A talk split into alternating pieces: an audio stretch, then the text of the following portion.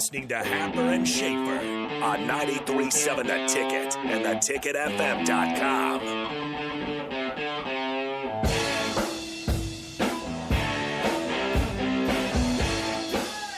Connor Happer back with you here, rounding out Happer and Schaefer on a Monday.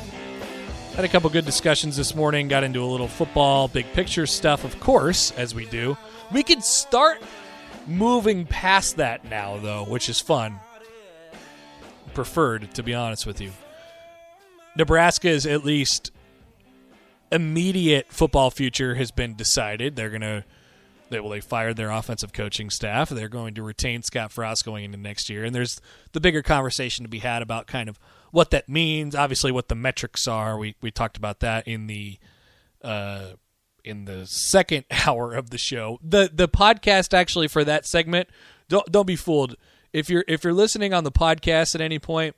Um, the podcast for that segment will be called "Can You Notarize My Ass." so it's hidden in there somewhere. It, deep in there, there was a good conversation about Nebraska football, um, and then the next one too. So we really got into that the whole nine o'clock hour, and then a little Nebraska Creighton talk, as that is uh, the that is the big game this week. But I, I'm excited to move past the big picture, like here's what the future of Nebraska football looks like conversation to they play Wisconsin this week, and there's obviously a lot of interesting things going around with that as well. Scott Frost will talk today for the first time since last week, and it'll main, you know, I'm sure there will be questions about kind of the events of last week, but also a football game that Nebraska plays on Saturday. Hey, I, I wanted to. There's a couple stray items I suppose I wanted to tie up. Um, people should start paying attention to the Nebraska women's team um, they, I, I mean, I told you before the season that I think they're going to be pretty good. Um, and there's obviously there hasn't been anything in the first three games that they've played, or uh, yeah, the first three games that they've played that would make me think otherwise. They did not score 100 points yesterday against Alabama A&M, but they did win by 50 again. They won their first three games by 58, 55, and then 55 again.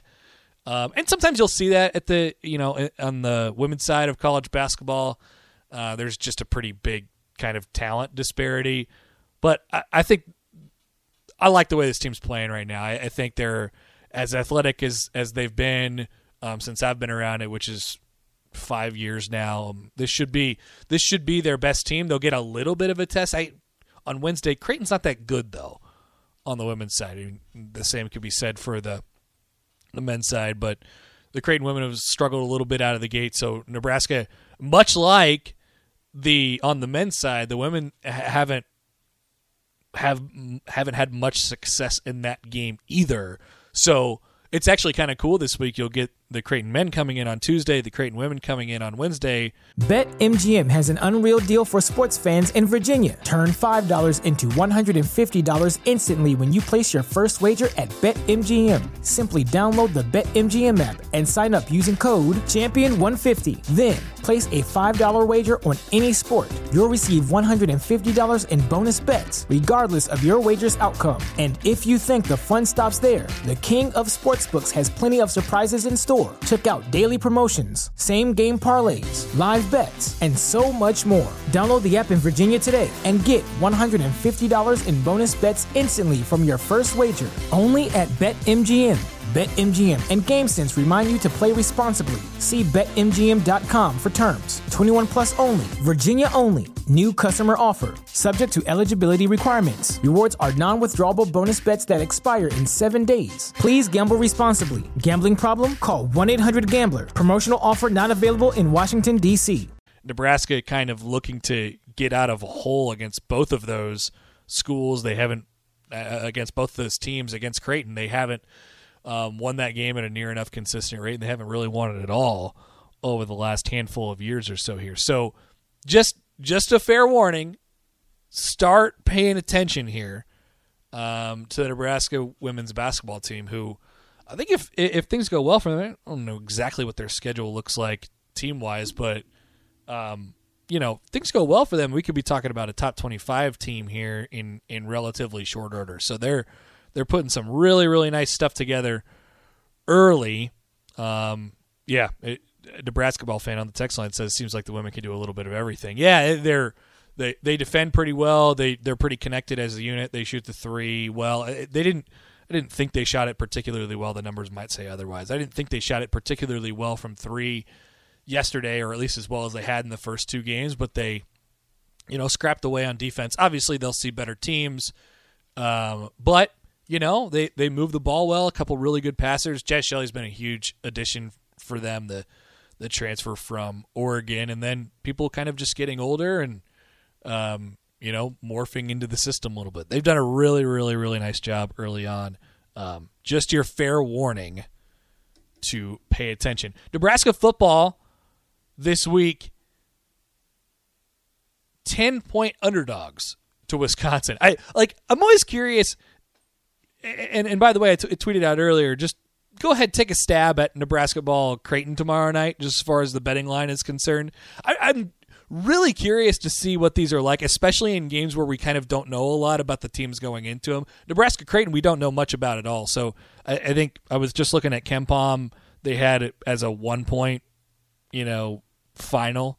Basically, that's not exactly right always, but it's usually pretty close. So maybe, you know, one or two points tomorrow night in favor of Nebraska.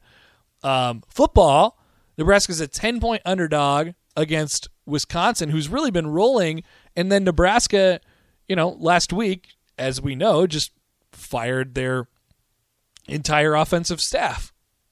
So, um, who knows what we're kind of going to get with uh, with Nebraska football here um, on Saturday, and we'll find out a little bit more from from Scott Frost today if there's one thing though, I, I mean, I think they'll, I think they'll show up. It's just what is the offense going to look like, and how are you going to be expected to do much of anything against a team in Wisconsin who may have the best or second best defense in the country? I mean, a lot of people look at Georgia. Um, efficiency wise, Wisconsin's right there with them. Talent wise, probably not. Efficiency wise, they they are right there with them. They are pretty dang good. Um, and offensively, they've been able to put it together a little bit lately with their with their uh, running game. So, an interesting week. We will uh, talk plenty about it this week. We'll we'll start to turn our attention toward it anyway. All right, Tom and Bach are up next. We are done for today. Talk to you guys tomorrow.